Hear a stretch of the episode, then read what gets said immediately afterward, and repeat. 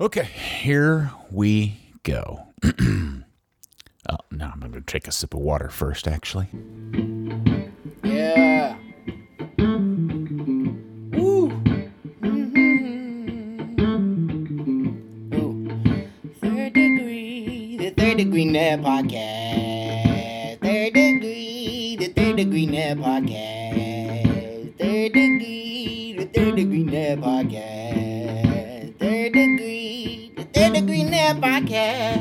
Third Degree the podcast is brought to you by soccer90.com. Third Degree listeners through the end of this month get 25% off on your orders at soccer90.com. FC Dallas, US national team, international stuff. They got everything. I can't think of anything I've ever wanted that they didn't have.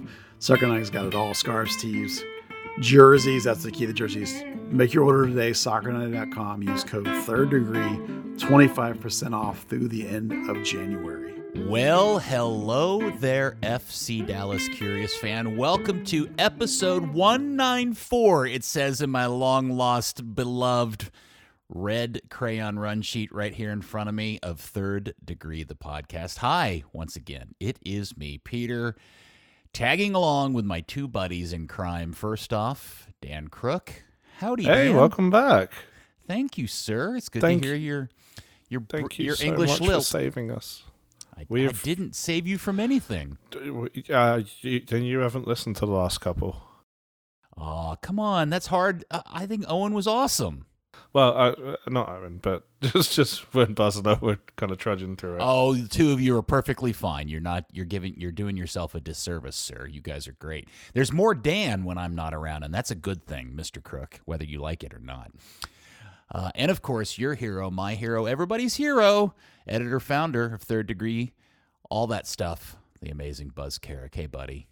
Hi, Peter. Uh, thank you indeed for coming back. Uh, it is more professional when you are here. And by the way, since you just mentioned it was episode 194, I quickly counted episode 200, unless we fumble the ball, will be the episode immediately following the home opener this year. So that'll be kind of Oh, that's cool. that's kind of cool. We got to figure out how to make it special. But yeah, there you go. Uh, yeah, we'll have to have uh, fancy hats made or something. Who knows? yeah, party hats. Um, okay, guys. So it's been obviously a long time since I've participated in this conversation, mostly because I was uh, eyeballs deep in World Cup stuff, and then I went on vacation. And if I'm being hundred percent honesty honest with you guys, uh, I have been doing the FC Dallas Curious Faithful a disservice because I had lar- I have largely tuned out for the last, I'd say, six eight weeks on all things Football Club Dallas. So uh, I need one of you or both of you to please quickly catch me up on where we are as we launch into season number 20, whatever it is. Oh man, um, I, I know you were pretty busy doing some little small tournament, soccer tournament. Not really sure where you were, but um, uh, uh, the, not a, honestly, it was weird. Not a lot happened other than Matt Hedges departing, and then shockingly Franco Jara departing early.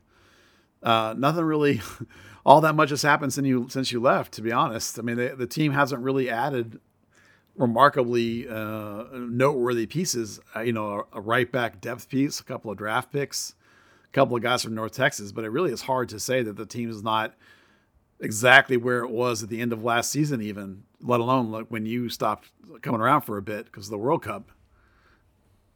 It, it Dan, does it make uh, make me a bad fan to tell you and be honest that the news of Matt and or Franco I'm largely indifferent to on both counts? Um, no, I mean, the the Matt thing is really an emotional response by most people. You know, Yeah. a 32 year old player that just came off a broken hip. That's always a tough one, right? Um, with where Franco Jara was leaving now, he was leaving in the summer. He was going one way or the other. So yeah, I don't I don't blame you for being indifferent to it. I mean, I want the best for Matt, but obviously it's one of those stories where it comes a time where a club has to make a decision. And I and as much as I love the dude and he is a club legend, I do think this was the right decision. Frankly, not just for the club, but for him too, because he he obviously got a big old fat deal to go move to Canada, uh, and he'll probably love living in Toronto uh, at least for however long the rest of his career lasts, which I hope is a long time. Yeah, we And- have to we have to assume that he's gotten more money than he would have gotten here. I mean, we would have loved to have him here as a what was effectively going to be a backup season. You know, that's probably why they were uh, almost certainly why they were looking to reduce the number he was on. Um, if he's got a chance to start for Toronto, that's great. That they like veterans that cost a lot of money, that's great too. Um, I don't think the nice part, if you're an FC Dallas fan, is that no bridges were burned on his way out of town. So this is a guy that in a couple of years can come back to this organization in whatever capacity you feel is appropriate. I, I for one, would like him to be a, an academy coach because that's what he was interested in being.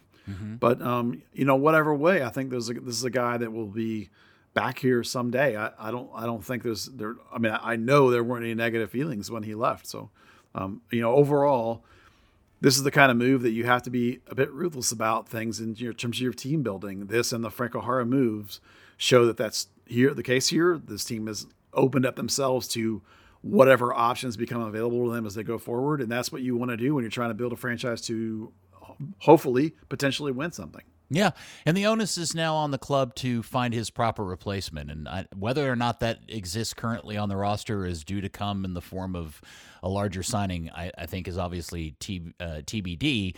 But the other news that you mentioned, the Franco Jara one, that was um, uh, fascinating news, and the background on the story about how long they had been working on that, uh, I found to be very. Um, uh, satisfying. Like it to, to- find out that they've actually been trying to figure out how to get from underneath that deal for as long as they have, and then to figure out a way to get out from underneath that deal before the season starts, I think is a huge, huge piece of news before the start of the season. Yeah, one of the things you hear technical directors say is, you know, we've been working on and lining up plans for our next moves, you know, well before the season previous ended season ended. And that's always kind of a lip servicey thing that they just sort of say. Well, then you hear that, you know, when they get to the season ending exit interviews, as they do with every player to tell them, you know, where they are and what the plans are and all that kind of stuff, that he immediately tells Franco Jara it really hurts us that you're not leaving now. And we will do everything we can to expedite you getting you out now. That kind of proactiveness is really exciting to hear directly. You always hope that that's the case, but to actually hear and see a direct consequence of that is really good. Now, of course, the question is did they also have in mind what they would do to fill his shoes? Because you need a veteran nine, because your other one is, we'll come back to the nine in a minute. But they, there's four or five between the Hedges move and the and the Franco Jara move. You now have three or four other things you'll need to do. Okay, are they ready now? Are this going to wait a while? Are we evaluating? This is the next step of that. What seemed like a very positive, proactive start to the winter in terms of the getting rid of pieces. Just now we got to get the get get pieces in and make this team better pieces. It's uh, it is good news, and I think at the end we all our opinions about uh, Franco shifted and changed and morphed as time went by. I, obviously, the on-field product never turned out to be what it we wanted, but I do think he had his uh, his positive elements to his time here. But the other thing that happened, in fact, this just happened, I guess it was yesterday, that really caught me off guard was the announcement that they have signed Paxton Pomykal to a new four year long deal. And I was under the impression that he had just signed a, a relatively long deal not that long ago. Was it already time, Buzz, for Paxton to get a new uh, stack of cash? Uh, almost. He was in the final year of his of his fat deal he got, which at first when it kicked in was like at 600k, and then over the couple years it's gone up a little bit. He was in the final year of that, and then he had a one year option for 2024, the club option. So this new deal uh, replaces the last year this season of his original deal, and then carries it out for three more years, and then adds a um, bonus on the end. So now he's rather being locked up through this year with an option for 24, he's now locked up through 26 with an option for 27. Presumably, the numbers work in a sense of perhaps they help the team in some way, you know, but more likely it helps Paxton in some way, something he was looking for, whether it be security of carrying him through till he's 26, 27, because he basically is, however old the year is, is how old he is, if that makes sense. He's 26 in 2026. That's, that's what I mean. 27 in 2027. So there must have been some incentive for him. I don't know if security is enough because they would have had him with the option for next year anyway. So really, there must have been something else. Maybe it's a straight raise, perhaps. We'll, we'll find out in you know May-ish when the MLSPA comes out because there's you know not in big picture like, oh no, that's crazy terms, but there's another side of this we need to figure out. Why did Paxton want to extend? Other than, of course, he just loves FC Dallas. Yeah, Dan, I'm wondering, is this some sort of like uh, ever so subtle or maybe not so subtle signal that Paxton either A has decided that this is his career uh, long term and he's not thinking about moving overseas? Or B, is this one of those deals that the club and the player put together to maybe make them oddly more attractive overseas because they have that kind of meteor deal that makes them at least this you know what I'm saying? Uh, like gives them gives the sense that they're they're worth more because they're getting paid more. Especially as as we find out, and we'll talk about here in a minute, he's starting to uh, rejoin the national team and things like that. Um, it's wholly possible, especially if he picks up uh, mid cycle. You know, if they take him to the end of that, if they take him to that extent, um, sorry, option year, well, his value's nothing. He can go for free. Um, so yeah, it would definitely make sense to lock him up a little bit early. You know, this is after all the year that, um, you know, if we're talking about a two-year recovery, this is the first year that Paxton's going to be Paxton. He's already you know, getting a, a look on the national team again.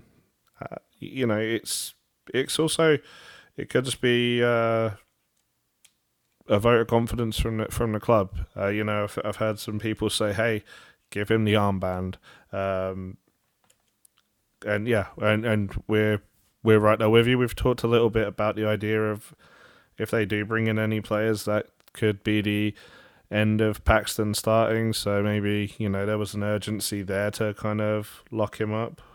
Uh, uh could be any a number of reasons, really. Buzz, does it? What does it? Does it change anything for you or surprise you? If the answer turns out to be that Paxton has just decided that he's an MLS guy or an MLS lifer or an mm-hmm. FC Dallas lifer, does that change anything for you in your uh, point of view or feelings about Paxton? better no, or worse? No, not really. I, I think also that you can, for a guy who wants to be here too and wants to be really good here, as he's always stated, there he will hit his prime career right as this deal's ending. So maybe he's, you know, he might have come to terms with the idea that I'm not going at 20, but if I at like 26, 27, then I can make that one shot. I can go over for three years and then come back, kind of vibe that that's a very serviceable career. That's a good career. He's not going to be, you know, the going over at 18 and going all the way up. That's not going to happen now. But you know, he always has had a great love for this franchise. We've always talked about, you know, they're when you're looking at Europe, you know, they got a million dudes that are five seven and can ball. You know, it's not it's not the Bryan Reynolds six three track star that really appeals to European clubs. So there always was a little bit of a I'm not going to call it a negative, but there was a little bit of a um, opportunity, lack of opportunity for him because of the fact that he is so similar to a million players they have. So all it really does, this contract does to me, is say that the club is highly invested in him at now because this comes post move to the linking eight position, moving back further back down the field a little bit from that playmaking. Well, it's no longer a ten, that free eight kind of style, which is where Paxton, when he was younger, was his favorite position. But I think you know, we all recognize the defensive qualities he has that make him the box to box guy, the engine he has, the motor he has. This is an investment in that. You're our guy. Yeah. So maybe it even makes it more clear that, as Dan mentioned, we've talked about what positions on the field can you truly, truly elevate this club to a win a cup level. There's only a couple positions that have that level of impact, and usually they're right in the middle of midfield. You know, so it's it's not that anyone ever thought, oh, it's time to bench Paxton. It's oh, if I get De Bruyne at 31, where's he play? You know, that it's that kind of thinking that makes one think maybe that's a spot that they could go crazy at. This kind of new contract, depending on what it is, the number it is, but certainly the length of it is a big time investment in Paxton, particularly because when you the other guys that play that position, seeking a Sebeling, you know, he's only got this year on a guaranteed deal. After that, it's options. Brandon Servania, he has this year and next year, and then it's options. So the, neither one of those guys obviously is in this point of the conversation in the same boat in their minds as Paxton.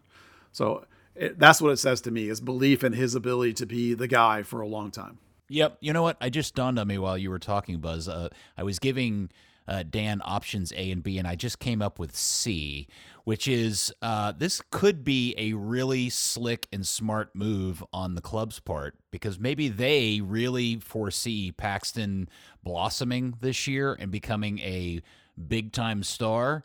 And it may be cheaper to sign him to a new four year deal now than it will be this time next Mm. year. Yeah, getting ahead of it if you really think that's true. I mean, I think he's much better deeper like that. I think he provides so much engine in the midfield and really can drive the bus back there.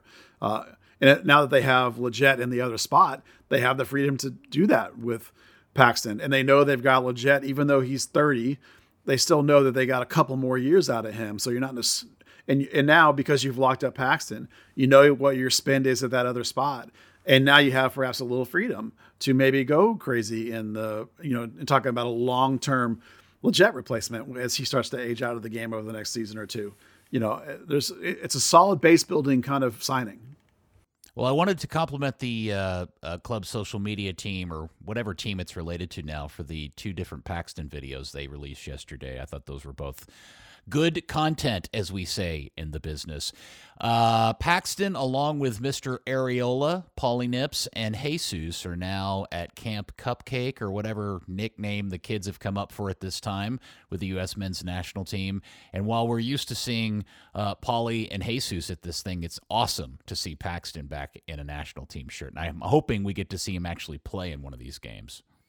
Yeah, I can't imagine that they call him in and not give him something, but they do. I mean, guys go to those kind of camps and fail. You know, what you really want is for him to excel in this camp and make it through more into the normal pool that you'll see as the Gold Cup. Particularly, there's a Gold Cup coming this summer. If Paxton can make the Gold Cup team, that'll be a really good sign for him in terms of his progression with the national team. I mean, one assumes that Paul and Jesus will be there, who they're further involved in the team than Paxton is it'd be nice to see him get in there because that's the next big thing really is the gold cup not that it matters like a world cup does but it's the thing where you can get into a tournament type environment and try and show what you can provide to whoever the new coach is going to be or even if it's the old coach Give, show them what you can bring on a consistent basis Very good. Hopefully, all the Dallas kids will show well uh, in these meaningless friendlies, although it probably means a lot to them, so I shouldn't re- re- reduce them that way. Uh, okay, let's move on.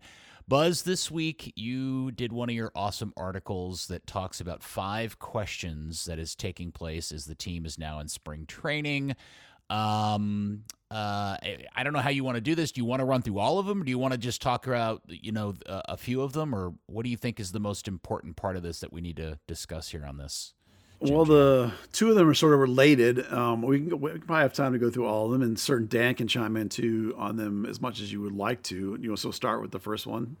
Sure, which is uh, the need for a number nine, which I think we all kind of know. Yeah, well, that's sort of a question mark. Um, we know that they need a body in, ter- in pure terms, pure roster terms. I always think you need three nines.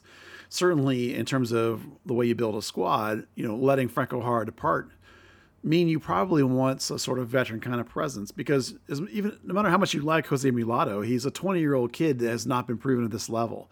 So you you don't really want to have just Jesus as your only striker that you know is good and that you know you can count on.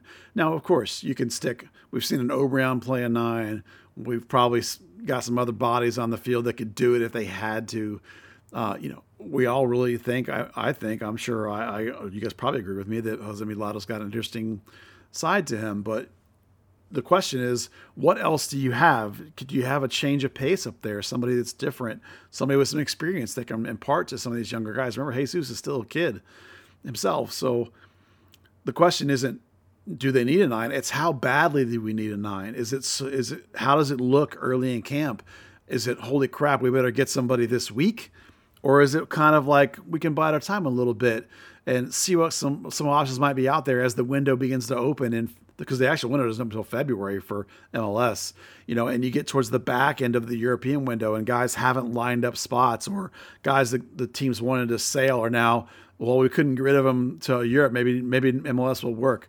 So it's not, it's not just the need. It's how urgent that need is that needs to be answered. Uh, and then, I mean, there's uh, several different places the team needs. But speaking, I'll go back to a number nine. Do we have anybody in mind? Like, is there a dream state, Buzz? a real a realistic one, right? Like, um, I mean, I guess for I guess uh, part of the question is if um, uh, uh, Martinez, Josef Martinez, uh, you know, he became available and ended up at Miami. Is that a guy that Dallas should have wanted or should have made a bid on, not knowing if they did or not? No, because in a in the incredibly brutal uh, world of a salary cap team, you can't really afford to have two very expensive players at one position. That's one of the real issue with Franco Jara was that you had two DPs at nine. That that's not really a viable long term strategy. Um, you you want to have you want to have a balance, right? You, we have two young guys, and you want to have a bit of an older guy. You don't necessarily want to look to the. I'm worried that we're going to lose Jesus Ferreira at some point over the next year or so. To mm-hmm. you don't burn that bridge until you get there. I don't think because it's the the cap is too brutal. You can't afford to have extra money laying around doing nothing. That's what the problem with Franco Jara was, you know. So like, you don't you don't make a move on replacing Jesus until you need to replace Jesus. You you just get yourself a guy that's got some level of proven scoring in this league, particularly off the bench, right? Because most of the time you're going to have Jesus starting.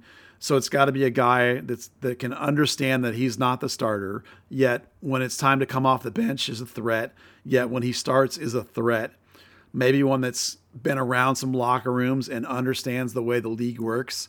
So, so, you know, it could be a guy that's been successful in USL, maybe, you know, that might have a change of pace and style from Jesus, more maybe more of a post up body kind of guy.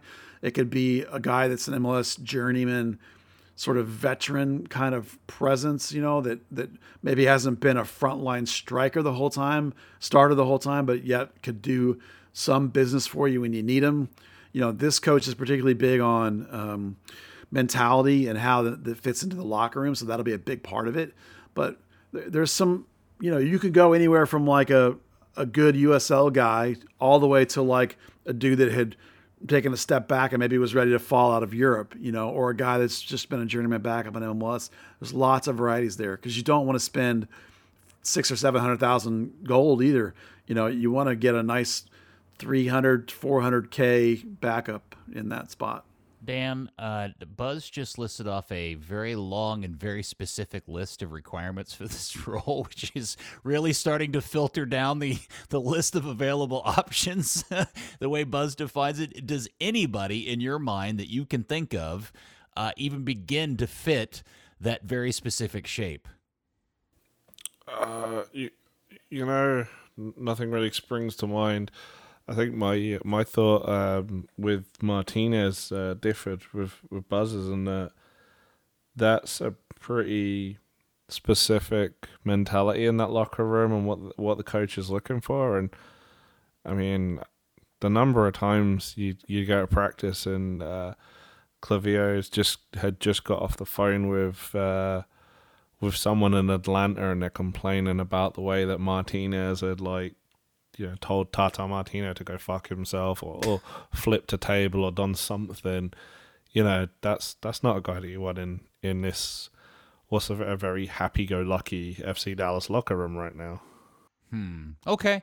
Well, I uh, Buzz, I find I find your set of uh, requirements agree. I mean, I agree with you, but I think we also all have yeah. to re- realize that, man, you are that's a to have somebody that has provenly uh, uh, been a proven goal scorer in MLS is willing to be a backup. Yeah. Um, isn't going to cost you a ton of dough.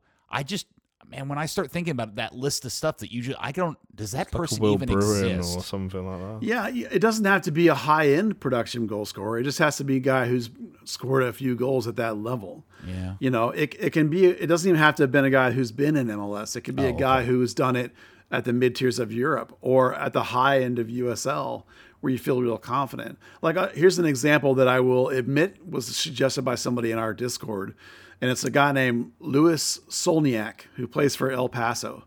He's 31 years old, and he but you're like, oh, that's terrible. Well, he led them in scoring last year with 16 goals, and he's played for the Rapids and the Fire and managed to score some goals at that level. Now, is that guy going to come in and beat out Jesus? No. But would he would he take a last shot at a run in MLS for a couple years for a team that might be building something? Yeah, maybe, sure, he might. I mean, he's from Argentina originally, but he's been in the United States for over a decade now, so surely he has a green card. I'm not saying this is the guy. I'm just saying that that kind of vibe exists out there. You know, what what about like a, a you know a, a, guy who maybe had been kicking around in USL on a couple different teams? It, it can be it can be a pacey over the top guy. That's different than what Jesus provides you know, th- there's lots of little options you can find. Uh, we were just naming. It, it needs to be a guy between the value of a DP or like a U22 initiative, probably more experienced, but yet has some value that's worth 300, 350, 400K. Those guys exist, you know, a Brandon Servanius style player, but older, a little bit older probably, you know.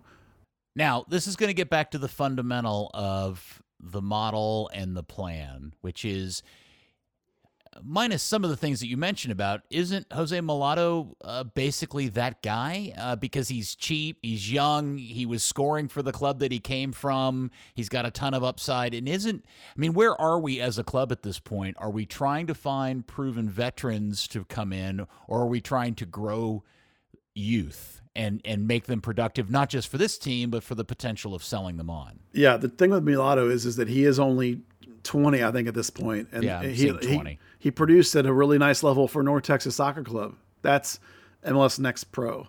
You have no idea if he can score in MLS. None. That's a high, high risk, high, high reward player. Jesus is going to be missing for the national teams. If you get into the Gold Cup and Jesus is gone for a month, and I say that without looking at the lineup of when it fits with Leagues Cup, it may be the same time for all I know. Well, then you're listening for Leagues Cup. I'm just saying that like there you can easily see a slate of five to ten games where Mulato's not doing it and Jesus is gone. And then what do you do? Right? You, you just need yeah. a guy as an insurance okay. policy who's not gonna be costing you crazy money. You know, it's you can't have every guy be about the upside in the future. Every once in a while, you need a Ryan Hollingshead, you know, or you need a Sebastian Ibeagha at 30 you know you need some of those guys, and I think nine is a spot where that kind of veteran insurance. It doesn't have to be thirty; he can be twenty six, whatever. Just not not crazy money and not you know a guy that's going to cause a ruckus. And Dan's right; the mentality of the locker room is everything. It's it's far more likely that Nico will know a guy from you know some club he was with or when he was with Columbus or whatever that'll fit the bill better than some of the names I'm just pulling out of nowhere to show you examples. You know. Uh, Dan, are you with me on the idea that really the position of need is a uh, a, a, proper uh, starting center back to replace Hedges, or uh, I know they got is it pronounced Ibigaga? Ibeagha. Ibeagha, thank you. Yep. Uh, or are we feeling like that's the guy? Is it Siki? Or are we all are, are we set at the corner? I, I, don't I don't think we're the team is set at center back at this point with the guys that I see on the roster. I'm not a big Martinez fan either, but um, uh, I don't know. Where do you stand on that, Dan? So about that, uh, I had the chance to have a chat with Nico and Sebastian Ibeagha this week. Uh, I did was going to go training, but FC Dallas, as always, completely shot themselves in the cock and closed training for most of preseason. Um, so for the first time in eight years, I'm not going to attend a single preseason training. Cool. Um, but um, had a chance to speak to both of them. Um, aside from that, and something Ibeagha said kind of interested me. I asked him about you know the decision to to be a free agent signing to uh, move to FC Dallas when you know LA wanted to re-sign him. Um, you know he he obviously fielded other offers, and he mentioned a change in role. Uh, this is a guy that can play right back, right back. He can play either sides or centre back. Uh, obviously, played left centre back for 120 minutes in MLS Cup. Um, a change in role generally means he's shooting to be a starter. He's shooting to be a star. Hmm. Um, how, how do speaking, you feel about that? You know, fairly confident. Um, I, I haven't seen a, a ton of him. His two games against FC Dallas, both times have been a three-one win for whichever team he's been playing for. Um, what I have seen of him, I've liked. He adds a bit of pace, adds a little bit of height, um, good presence in and around the box, good communication.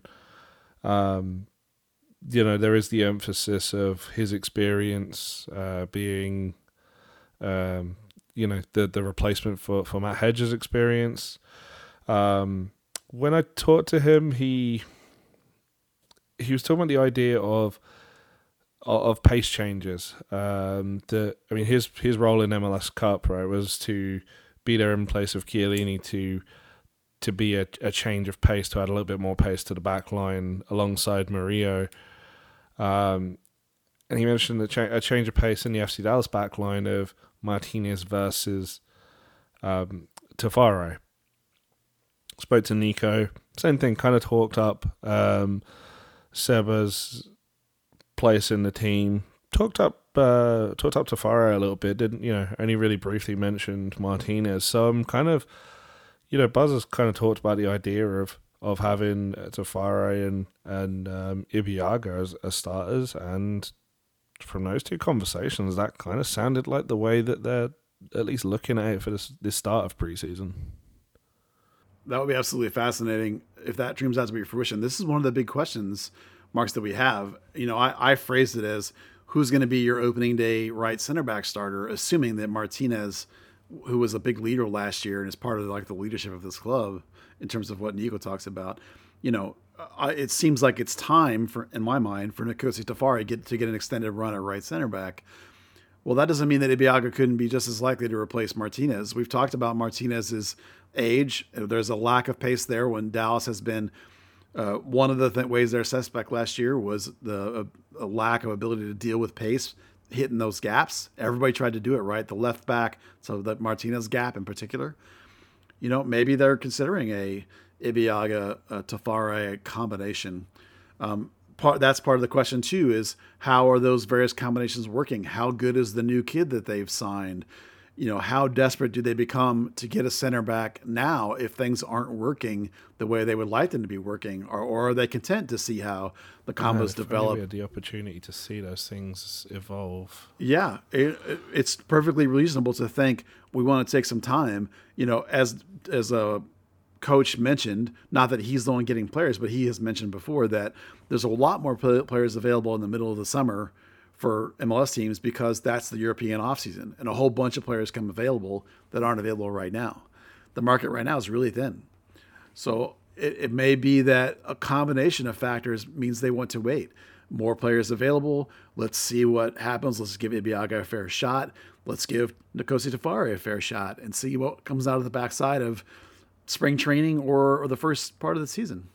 So big uh, question. They've definitely uh, talked about uh, Croatia as being, you know, not just a guy for, for North Texas. They've talked about him being like a legitimate part of the FC Dallas roster as well. Obviously, you want that. You want five star uh, centre backs. You don't want, uh, you know, just the four. But um, it, it, definitely sounds like you know while he may not be in that starting rotation, that, that that is a that is a depth piece that is is going to factor. That's good to hear. Dan, I just want you to know you made me feel better about Iggy Baja.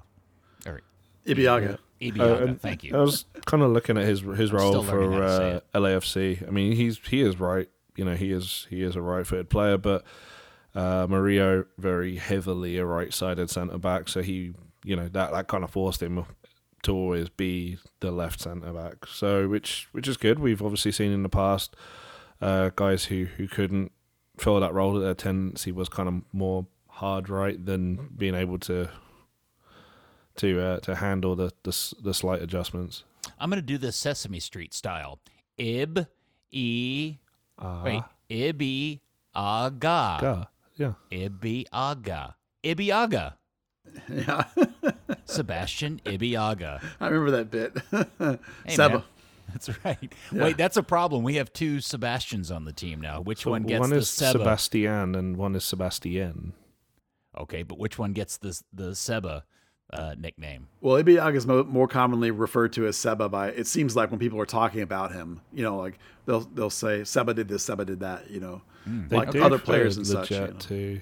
Yeah. In the, well, at least in the team. I mean, Lletget's easier for us to probably just say Lletget. Okay. As long as we got that clear. But yeah, it's going to be really confusing during the season when everyone's like, "Yeah, Seba this and Seba that," and you're like, "Which which one though?" So we use last names. All right. Now, the other thing that came up over the course of the last week or so is the ongoing concern that Carlos Gruezo may make his MLS uh, return, but it won't be here. Lucci, damn you! And uh, and okay, whatever. Maybe uh, Carlos wants to go play somewhere else. Good for him. And he, or for whatever reason, Dallas doesn't want him, or oh, I don't know. I mean, does Dallas not have any rights to him anymore? No, he you do not. When you sell a player overseas, he has to come back through the allocation order. Um, right now, St. Louis is in fact on top of the allocation order. So Wait San a second. Jose, Even for a foreign player. yeah, it doesn't Yeah, matter if you sell a player for profit. You yeah, if it's like if it's over a million or a million and a half, Yeah, or something, there is you that, lose all rights. Dan's right. There's a, a price point. So that that means that Saint, San Jose has to contact if they actually line Gruezo up. They'll have to trade up to get St. Louis's number one allocation spot. All right. Well, the point to the question was, uh, I, I six is a position that we all agree is of the utmost importance, and we love us some Edwin. Uh, I think we're all a little curious as to the trajectory of his career. Uh, Faku is a different sort. I know he's the veteran player, and I think we all kind of had mixed feelings about his first season here, but. Uh, I also want to remind everybody that historically there are, you know, MLS is littered with players who came into the league, especially from South America, and kind of struggled in their first year and had outstanding second seasons. So, with all that said, Buzz, who A is the starter, and B, is there any chance that they may bring in, uh, you know, use their DP at the six? I think if you're if you were going to use your DP at a six, you would have to burn, uh, not burn, buy out Facundo because he's on 800k, um, and going into his third season, uh, his last season on his contract at 800k. If you're going to bring in a DP, then he would now drop to either second or third on the bench, and that's a lot. That's way way too much money to be doing that. So you would need to buy him out to do it. In the short run, you know, Facundo at 28 going on, what is he now? He's 29 now. He'll be 30 in May. So he is what he is. He's not going to be any better. In fact, he will start to slow down if you believe that, if you can believe that's even possible for him to get slower. It will be. Uh, he already is not covering a lot of ground. So there's a diminishing return on him that's approaching rapidly. Now, Edwin last year won the job, started out the season really strong, had a lull. Coach went to Facundo for a while. Edwin came back, held it down for a while, but then got benched right at the end of the season and for the playoffs. So it'll be an interesting question. You assume that through the nature of progression of players, and Edwin has always taken a step forward every single season, you assume he's going to take another step forward, which means he should, in theory, lock down the starting six job, and we should have no more of this bouncing back and forth. If that happens, again, 800K for a backup is too much. You want Edwin to make this progression. You want him to become the guy.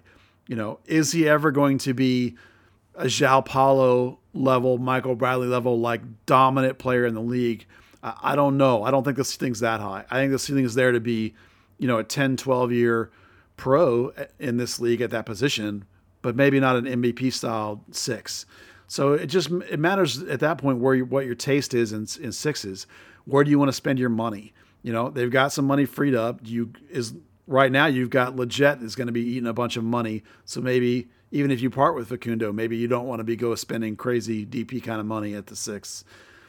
Maybe you want to wait and see what Edwin does this year. Again, you can make moves in the summer, right? I hate to say it, but it's a process. You got to evaluate these guys as they get better. Damn you, Buzz. I know it. I'm very content to let Edwin go again and see how he goes because so far, and remember, he we've talked about this on the pod before. He converted to six at uh, old old in the academy, like late 17, almost 18 years old when he started playing six. So he's only been playing that position for three or four years. All of it basically on the verge of being a pro. Like he was so learned it so fast that within a year he went to from nothing to a homegrown contract. If he hadn't converted positions, he never would have been a homegrown. So the guys make pretty steady progress. I got faith that he'll do it again. And on the other hand of the side of the coin, I totally understand the value of a dominant ass kicking six. The best FC Dallas teams have had one. So it's a question of whether do you want to wait or do you, it's not going to be Facundo. There's no way he's too old. So either you buy him out and go get one, or you wait and see what Edwin's going to do. Those are your two options, really, in terms of making it better. Otherwise, you're stuck with the standard average play you got from Facundo last year. I mean, you know, solidly average, not horrible by any means, but definitely not something you can really build towards winning a cup with. I don't, not in my opinion. Uh, with all the other news about people being looked at across the league, because that's the other thing uh, that I did pay attention to over the course of the last eight weeks is just trying to keep atop of the headlines. One thing it's always it's always fun as a fan to pay attention to what your club is doing but it is ultimately super important to pay attention to what all the other your your opponents are doing. And it does feel like there have been some really nice additions to the league this year and other teams are going to get better um, and and challenge, and it, it, everybody else is working just as hard as you are to get better. Is there anybody uh, out there that is still kind of flooding around that buzz that you'd like to Dallas to to consider signing? Well, the New York City center back, but he's going to somewhere in Europe, um, so he's out. But I mean, technically, he's not signed. Um, Alan Sonora to me would be great.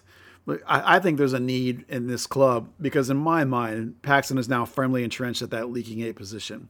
That means there's no backup in, in terms of actual profile. There's no backup here for Sebastian Lletget other than moving Velasco in there or moving Paxton back in there to do something like that. So I think that's a glaring need. Alan Sonora would be great there. He would not be cheap, but that's a position of real quality where it might not be horrible to have two players of good quality. Um, you know, you, you might assume that Alan uh, Sonora is going to need a little time, even if he comes in to get sort of get a acclimatized to the league and all that stuff. So you might not be thinking about like he's going to beat the world in season one anyway. Um, you know, those are kind of the only two that I noticed that are in the market and available that I think, oh yeah, either one of those guys would be great. I mean, you're not getting Callens; he's gone, but just hasn't nothing official's happened. It just came out like a day or two ago that he was going to back to somewhere in Spain. I can't remember where it is.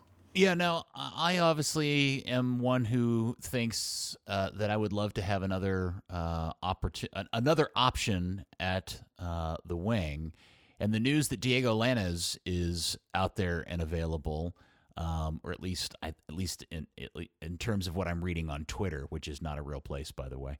Um, is I that to me seems like a really interesting signing for Dallas. One because of his youth, two his skill level, three because he's a Mexican national team player, and I think that would be a fantastic addition uh, to this club. Yeah, he's not quite Chicharito hype, but he's pretty hype. He could play either wing for you. He could also play that legit, you know, free eight position. Um, the question is, it probably takes, according to all the articles I've read, it probably takes about two million dollars in salary to get him you'd be burning like a, the biggest chunk of your uh, Franco Jara money right out of the gate, a, and he would be competing with players that are already pretty good.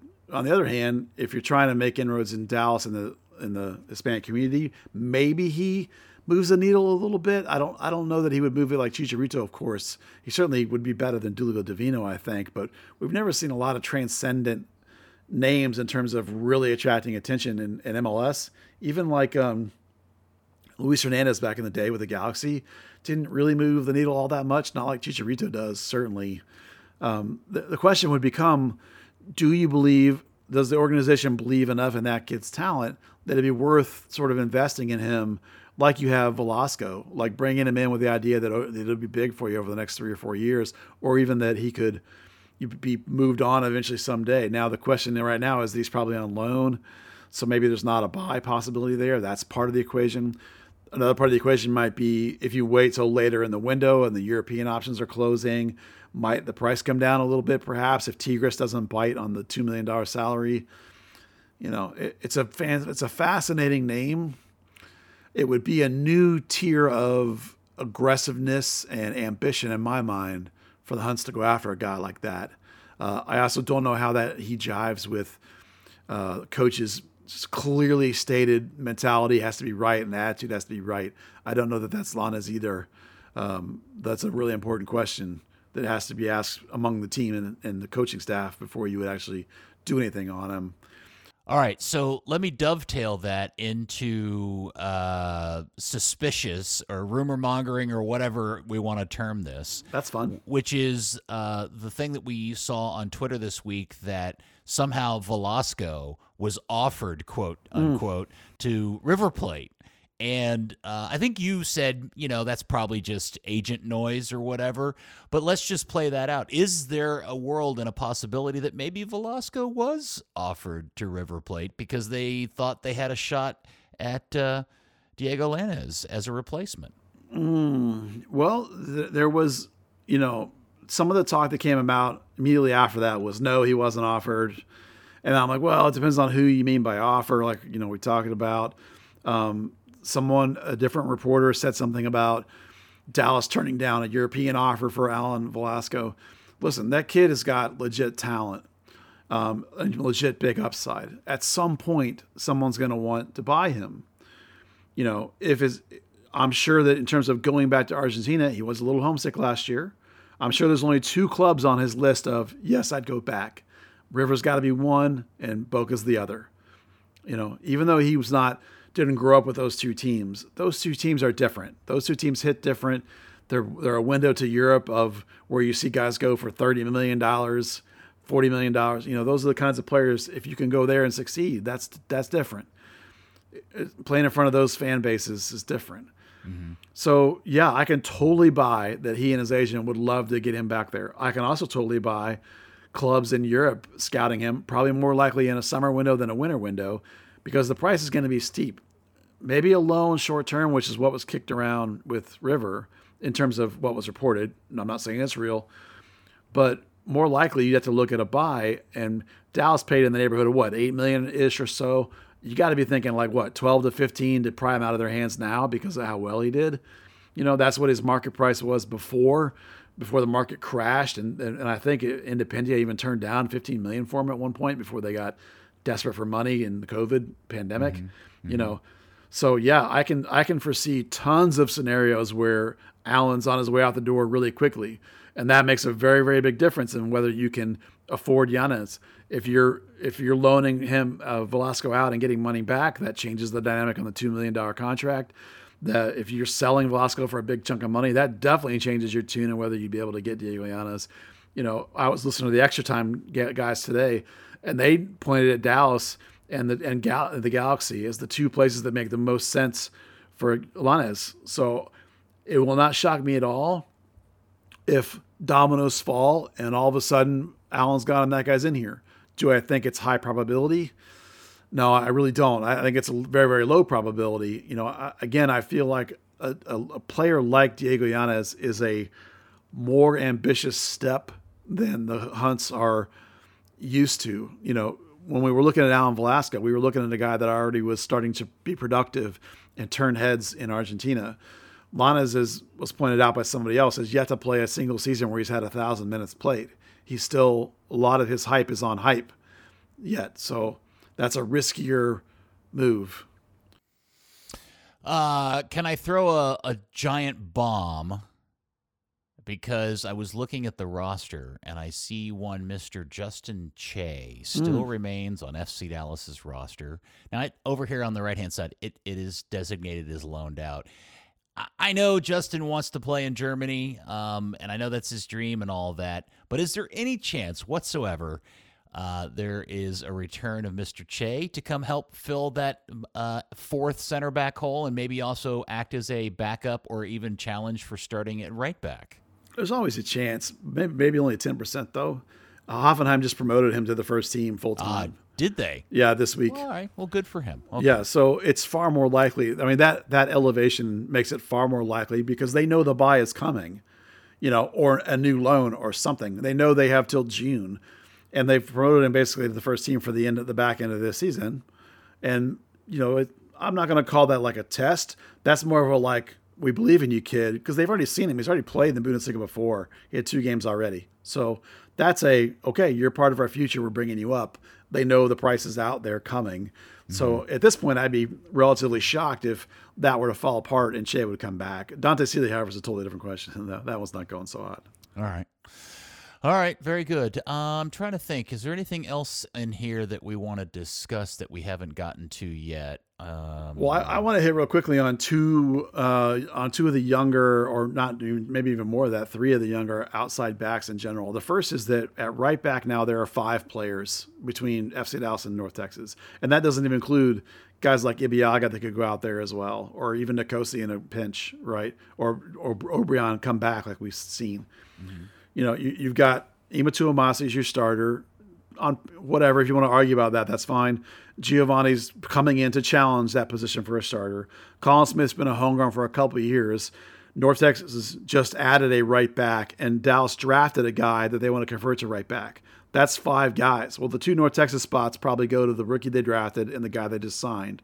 So Colin Smith is stuck. He's getting screwed here. So he he's a homegrown, has been for a couple of years. He needs to go on a loan. Number one guy that needs to go on a loan somewhere, probably in the USL, because he's out progressed North Texas. So that's the one young guy I wanted to talk about. And then the other side at left back is even more interesting because we've talked about the need to get Farfan uh, a reduction in minutes. He was second most in the minutes last year. So maybe five starts less, maybe 300 or so minutes less would be good. Okay, Isaiah Parker, towards which is the generation Adidas guy they drafted last year. it's got to be him. Well, you'd think he's out progressed North Texas Soccer Club though. Like him playing there, in my opinion, is a waste at this point. Okay, so is it better for Parker to sit second string at FC Dallas and get those three or four hundred minutes, or is it better for him, who's now going on twenty, to go on a USL Championship loan also? Part of that question might be okay, if Giovanni's any good, Ema Twumasi has been used on the left before. He's played left wing in college, and we've used him some left back as a backup in a pinch. Can that be enough? Is Nolan Norris good enough to take 300 minutes at Ema? No, I think that was a no. So you have to make a balance uh, in terms of the future development for Parker, who people thought had a future to be a, a national team player. Do we have to keep working his progression at the cost of staying here and being the guy who's going to get Farfan from burning out? So there's a very important question there at left back. You got a lock starter. That doesn't mean they don't have to get important things answered because you got to think about the future and now both. You can't just screw Parker and make him sit here and do nothing for a year, right? So tough question to be asked at that position too. Yeah, but uh, you know that's always that weird, delicate balance between what's best for the club and what's best Yeah, for the player. for and sure. the club needs a backup to Farfan, and if that means Parker's got to sit on this butt for extended periods of time and just be ready when his turn comes, because his turn is going to come, then uh, you know maybe that's just old school thinking on Yeah. my part. I don't know. Well, the, you know, he, he can still go play at North Texas, but it's just a question of where you feel the value is. It certainly, it very clearly could be Parker for sure. But that was one of the things that coach even said. We got to figure out who our backup left back is. Is it mm. Parker? Is it Ema flipping sides? Is it Arriola coming back and playing outside back? Is it Yipes. Kamungo? Could he do it? You know, I mean, there's there's guys you could put, put Paxton. He's a left-footed. I'm just saying, like there's there's ways you can figure out how to get a reduction in minutes for Farfan, and yet still keep Parker developing at a higher level. Given my opinion, he's outprogressed North Texas. This is where that gap's biting you. That lack of MLS Next Pro being good enough yet is biting you because you got to figure out what to do with this kid. It's an important question. Okay. Uh, anything else about the team before we, at least on the field stuff, before we move on to a couple of things I wanted to discuss? That's all I got for now. I mean, there's a lot of minuscule little questions we need answers on, but those are the big ones for me. All right. Dan, do you want to get off your chest this whole beef about them closing spring training for a week or limiting how much you guys get to go cover the team? Or do you want to just tread away from the waters that'll only ultimately end up in confrontation and dislike and hate? I Thought I already did. I said they shot themselves in the cock, and it's the first preseason I'll have to miss in eight years. Okay. Well, I didn't know if that was the actual popping of the zit or if you were just, you know, uh, if we need to give it a, a, a little extra squeeze to make sure it's all out. Nah, I mean stupidity is gonna be stupidity, right?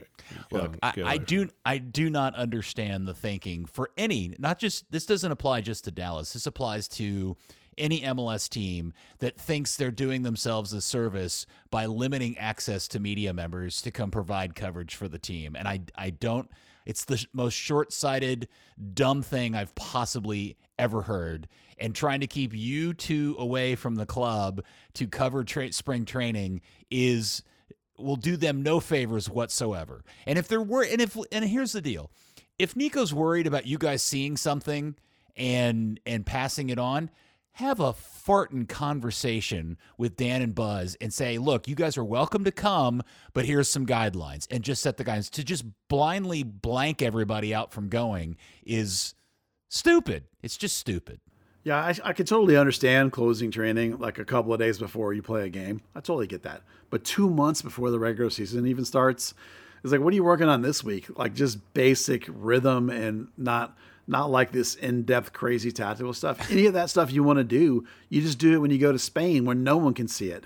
You know, you, you don't have to do it like the first week when you got a bunch of trialists and draft picks and, and academy kids running around. Uh, by the way, we probably should do a shout out to the four kids that have been in training at some point. That's probably cool to them to mention them later in the show. But you know, I, it's I agree. I think it's weird you know, I, I I've never seen so much closing in practice with this coach more than any coach we've ever had before. It's just totally baffling to me. Yeah. But Breaking uh, news: Channel Five, Channel Four, Channel Eleven, and Channel Eight aren't coming to cover preseason training. The Dallas Morning News doesn't have a beat writer to cover you guys anymore.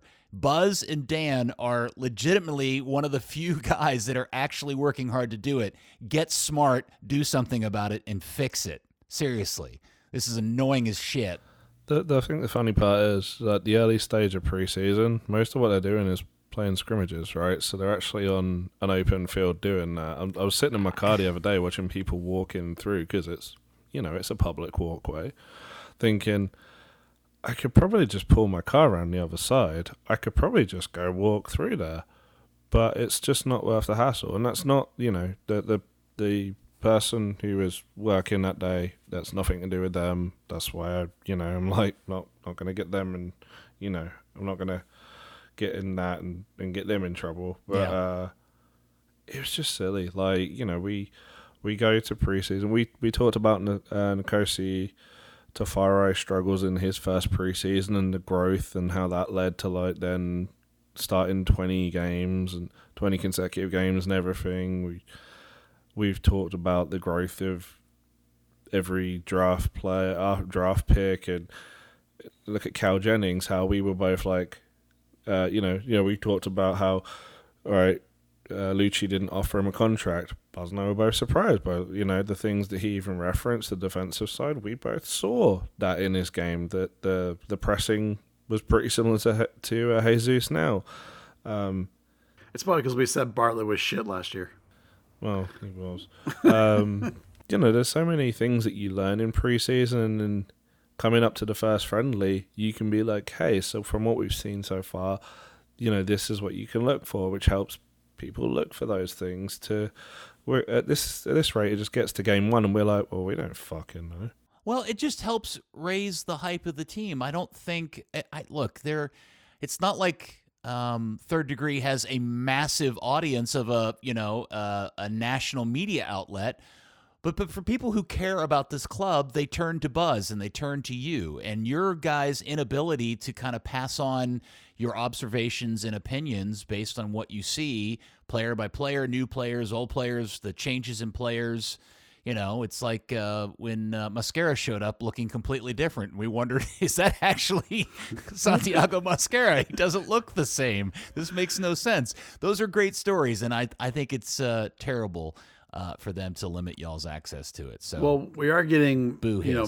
Monday and Tuesday are open next week, and then they play on Wednesday, boo and then, hiss. and then they leave. Well, they may play on Wednesday. Yeah, uh, sorry, tentatively pencil that in, and play it on Wednesday, and then they leave like the week after. So like, you can't imagine they're going to take like a bunch of academy kids and some rookies draft picks to Spain, right? They're probably Yeah. going to have maybe not cut downs, but the roster is going to be much tighter, and so we're going to get like one day chance to see guys, and then even if and as- if they're selling tickets to the game on Wednesday, then that means we can go as media people. So at least we'll be able to see one game. But what what group are we getting for that? Are we going to get all 30 guys rotated through for a half? Are we going to get start? You know, it's like we're going to get almost no chance to see this team before they start chopping guys out because they're going to Spain. So Yeah, it's it's a it long way away from the days when the club actually invited and paid for you to travel with them internationally. Yeah, Ah, I, it's insane. it's hard to Uh, imagine that that was the same organization.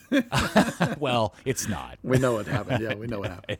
it, it's not. Uh, okay, related to that, uh, well, not related to that. I want to change subjects, which is the other topic that has taken place. This is not FC Dallas specific. This is more league wide specific. And I don't know if you and Dan have already talked about this at length. And if you have, and this is just covering repeated ground, tell me to uh, shut up. But I'm I can't express how fascinated I am by the uh, incredible.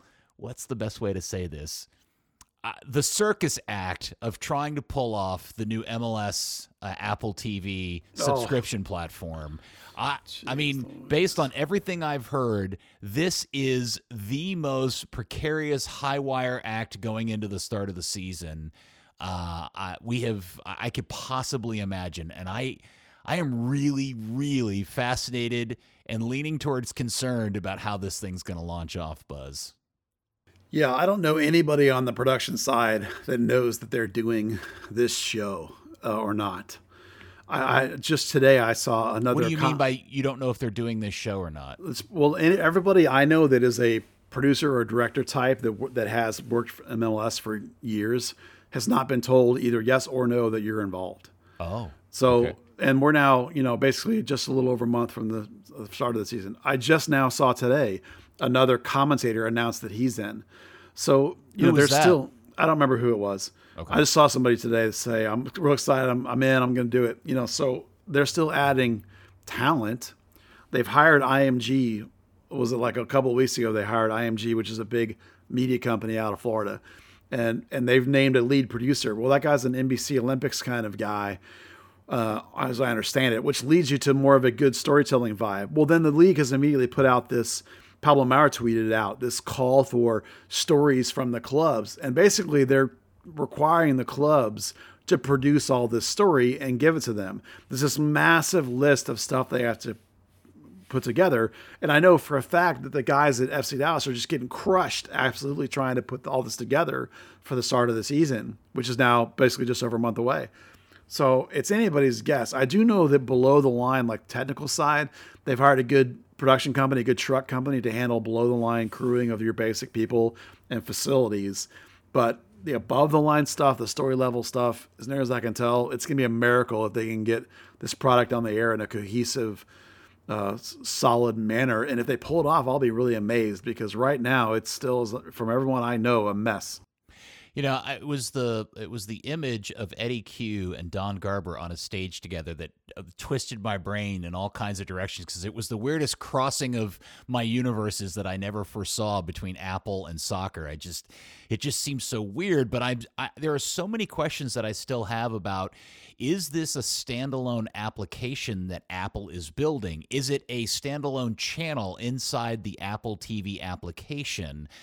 Uh, so much of this still is yet to be defined. And the other part of it that I find interesting from a product ownership and kind of establishing the business point of view is the vast amount of confusion in the marketplace among consumers as to what this is and whether they're interested in it at all. I was watching a, a thread about somebody commenting about this the other day about somebody saying that they are a, not an Apple person and they don't they refuse to buy any Apple products, hmm. software or hardware. And so, as far as they're concerned, they're out. And when I pointed out to them that they didn't have to buy any Apple products to do this, they were like, well, no, I have to have an Apple TV. No, you don't. It's a No, yeah. it's an app that's available on every platform you could possibly imagine, or you can just watch it through a browser. All you got to do is sign up for a subscription. And they were like, "Oh, I had no idea. I thought I had to go buy an Apple TV." Yeah. box." They're gonna have a massive problem with that because I think we were uh, there was a discussion in the Discord and it Oh came yeah, up that's about a, yeah, yeah. I've seen it in the- there too. it, it came up about the uh, the drop on Thursday night football uh, viewing figures because of people just not understanding how to watch Amazon Prime. uh, it, it feels like there's there's going to be an element of that, and and really MLS doesn't isn't doing anything to say it's like the SAP button all over again, right? People couldn't figure out how to get English on uh, TUDN, and now they're expecting people to do something a little more advanced than just uh, you know second language SAP. Um, you know, for for most of us that's fine, but there's a lot of you know luddites and technologically unadvanced people that are gonna kind of be frozen out of this. One of my big takeaways is you remember when the, this league, this deal first came together, the idea that was that MLS was going to have this central facility. They were going to self-produce. They were going to save all this money. It was never going to happen before. Yeah, the well, that's the thing is now they've gone out and hired a big, huge national, expensive truck production company. Now they've gone out and hired a big, huge national group to produce all these events for them. That's two massive expenditures that they were. That was not what they were talking about when they first put this deal together. This thing is going to be bleeding cash for the short term until they get all that economies of scale figured out. And that'll probably take them a couple of years to get going. I mean, building a facility like that is at least a two year proposition, if not three. It's Yeah. not happening overnight. It's interesting as they start to reveal all the hosts and play by play and analysts and stuff. Um, uh, their effort to be diverse is interesting while also working very, very hard not to have any olds. The fact that Yeah. they don't have JP Dellacamera or uh, Glenn or any of the, you know, kind of old school MLS 1.0 guys included in that list. Uh, I- think Max Bretos may be the oldest dude out of that entire list of people that they introduced. Now I know there's other people yet to be announced, and maybe some of those guys uh, and and gals are part of that list. But based on what they showed off the other day, uh, I'm suspect. My other the thing that I'm largely most concerned about was when they finally announced because I don't think I've been on since they announced this, at least on this podcast. Since that the announcement about the pricing, I was shocked at how expensive they've decided to price this at for an opening, you know, for a debut season. Uh, and and I How and much I, is that? Uh, well, did you not see it? I don't remember. No, I have a season ticket. I, I'm getting it free. Oh yeah, dude, it's like um it's expensive. It's 13 bucks a month if you are an Apple TV subscriber. So, if you're an. Apple TV Plus subscriber, that's already costing you essentially depending on where you do it, but just as a baseline, we'll say I think it's like 5 or 6 bucks a month. Okay. Yeah. Now they also give you the discounting option of paying for an entire season. That's 80 bucks. If you're not an Apple TV Plus subscriber, it's 15 bucks a month or $100 a season. Now, to put that into perspective, to pay for Peacock to get Premier League, it's essentially like 60 bucks. And along with that, you get all the other content that's on Peacock, whether or not that matters to you or not. So Wow. I, that to me is I, I was really surprised at the at, at the premium pricing they put on this. Now I get it. You get all the games, there are no blackouts, all of that. But man, I, what I feel like they're trying to do is make up the difference on the people that are getting it for free for being a a a, a, a, a season ticket holder. Could I play devil's advocate here? Sure. That's the same price MLS Live used to be. And it was it felt like a ripoff back then too. Yeah, that was a lot of money back But then. if you drop if you drop the price, you're not devaluing your own product, which is a big MLS FC Dallas Yeah. thing of a, yeah. you know market value and not not appearing cheap. Uh, well, first off, I don't think it's exactly the same as MLS Live because I remember I paid fifty or sixty bucks for MLS Kick or Live back in the day. They would have an early bird special, but if you bought it monthly, it was fifteen dollars or fifteen ninety nine. Because I would occasionally do that, and then it was about if you didn't get the the early special the year that I bought it for a year, I missed it, and it cost me like eighty dollars. Hmm. Well, I But you only get to make a you only get to make a good impression. A, a good first impression once, and what I'm worried about is because they gave themselves such little runway to get this thing organized, get all the right people in place, and and get all the technical stuff solved. That people are going to pay a lot of money. You know, people are going to plop down their 15 bucks or 13 bucks for month one, and it's going to be a train wreck, and everybody's going to bail out and just go screw it. I don't care. I'll watch whatever they throw on linear or whatever like that. Yeah, uh, it's it's really hard. I mean, you look at the U.S. national team stuff that's going on uh, HBO Max, and people are saying, well, "I'm not going to pay. I'm not going to pay fifteen dollars a month for that." Oh wait, now uh, you know Telemundo's just signed up the Spanish language rights. So everything's going to be on Peacock. Cool, I already have that. I mean, you know, I, I go through that with with Luton. I pay just under two hundred dollars for a season just for for Luton games, and there's no guarantee every one. They might be on ESPN Plus. Cup games aren't included. You'll get some teams that opt out, so their games are weirdly not included. Yeah, it's it, it's following your team. It, it unfortunately costs money uh, to to follow uh, a smaller team that does to follow uh, a Real Madrid or a Man United, right? Yeah. Well, just to kind of wrap up the conversation, the one thing that came out of the big press conference, uh, both uh, I thought was interesting and also cringy, both surprisingly came from one Taylor Twellman, which is he tried to make some sort of analogy about when Apple introduced the or created and invented the iPhone. and I thought, I was like, oh my God, please, Taylor stop. But there was another thing Taylor said that I thought was super telling, which was Taylor saying that, something essentially the following. I'm paraphrasing. Please don't take this as a quote, but he essentially said, "Look, what you get in this first season isn't what it's going to be in the future. It's and a process." It's a yeah. yeah. yeah, And so I I think everybody that's involved in this is critically aware this is going to be pretty wheels off in year 1 and as they get their feet underneath them and time behind them, it probably will improve. Now whether or not that means it ends up being a success or not is interesting, but I what I what I personally, as a media guy and a content creator and somebody that's been in this business a very long time, and I also have a history built into the over the top industry of streaming, is that what Apple and MLS are doing here is really important for everybody that's a fan of any sports league in the world. Because if Apple can make this work, imagine what they could do with a big time league like an EPL or a Serie A, or even more importantly, a Major League Baseball or an NFL or an NBA, because that is where I think a lot of people in the media industry are facing realities about how people, especially under the age of 35, consume content. And it isn't the traditional ways. And these are the types of models that I think they're really kind of beta testing uh, for a universe that probably older guys like us, Gen Xers like us, would want no part of. But I think that's what we're looking at here. Yeah, it's unquestionably the way it's going is that those those other leagues are 100% for sure watching this thing closely. This is going to be an interesting model to see if they can make it work. Yeah, success or fail, lessons are going to be learned oh, out of this deal yeah. one way or the other, right? Yeah. yeah. And so and it may be a failure that other more viable gigantic fan bases can they can do different maths at.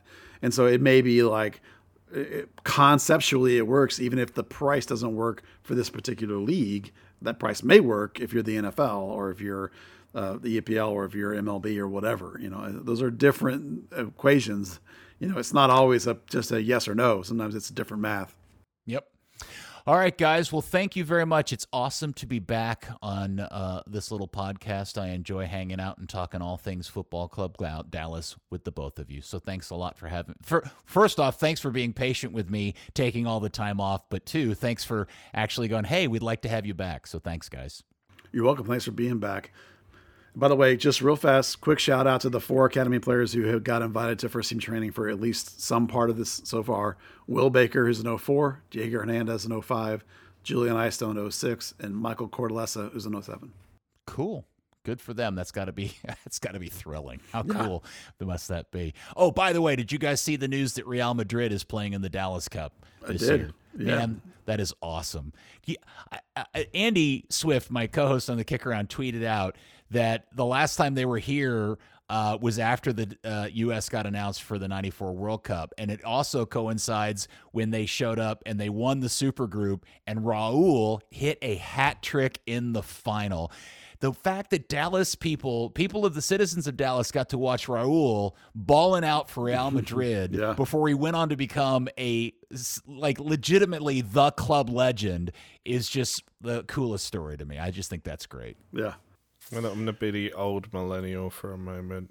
kids today just won't understand what a great goal scorer he was. Oh, yeah. yeah, uh, that's true. Like they don't know the original Ronaldo, right? How can you not? There's only one. There's him and there's Cristiano tit face. Okay, we're gonna end Yeah. on that. That's a mic drop. the Degree Podcast has been brought to you by Soccer90.com. Third degree listeners get 25% off your order through the end of this month at Soccer90.com. Special price this month only. FC Dallas, U.S. Men's National Team, international gear. Get ready for the new MLS season. Get all the stuff you want, all the FC Dallas stuff you want. North Texas Soccer Club, they got that stuff too. Code third degree, 25% off through the month of January. Soccer90.com.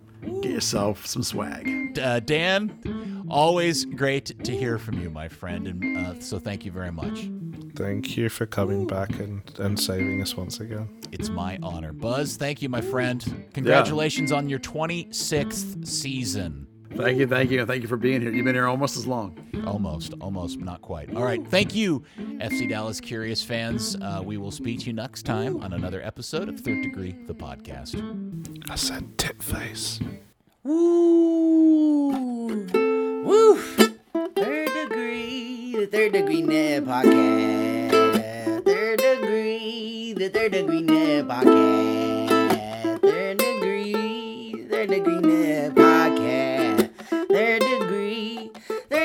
Degree net podcast. 25, 25 long hard years, yeah. Buzz Carrick, yeah, the man, man. 25 years, you better be giving this man at least $5 a month. Patreon third degree, come on, pay the man. It's the only comprehensive coverage of my fucking club that I love so much. Hey, come on, it's third degree or bust, yes. Give the man some mother money, hey. Third degree, third degree net podcast.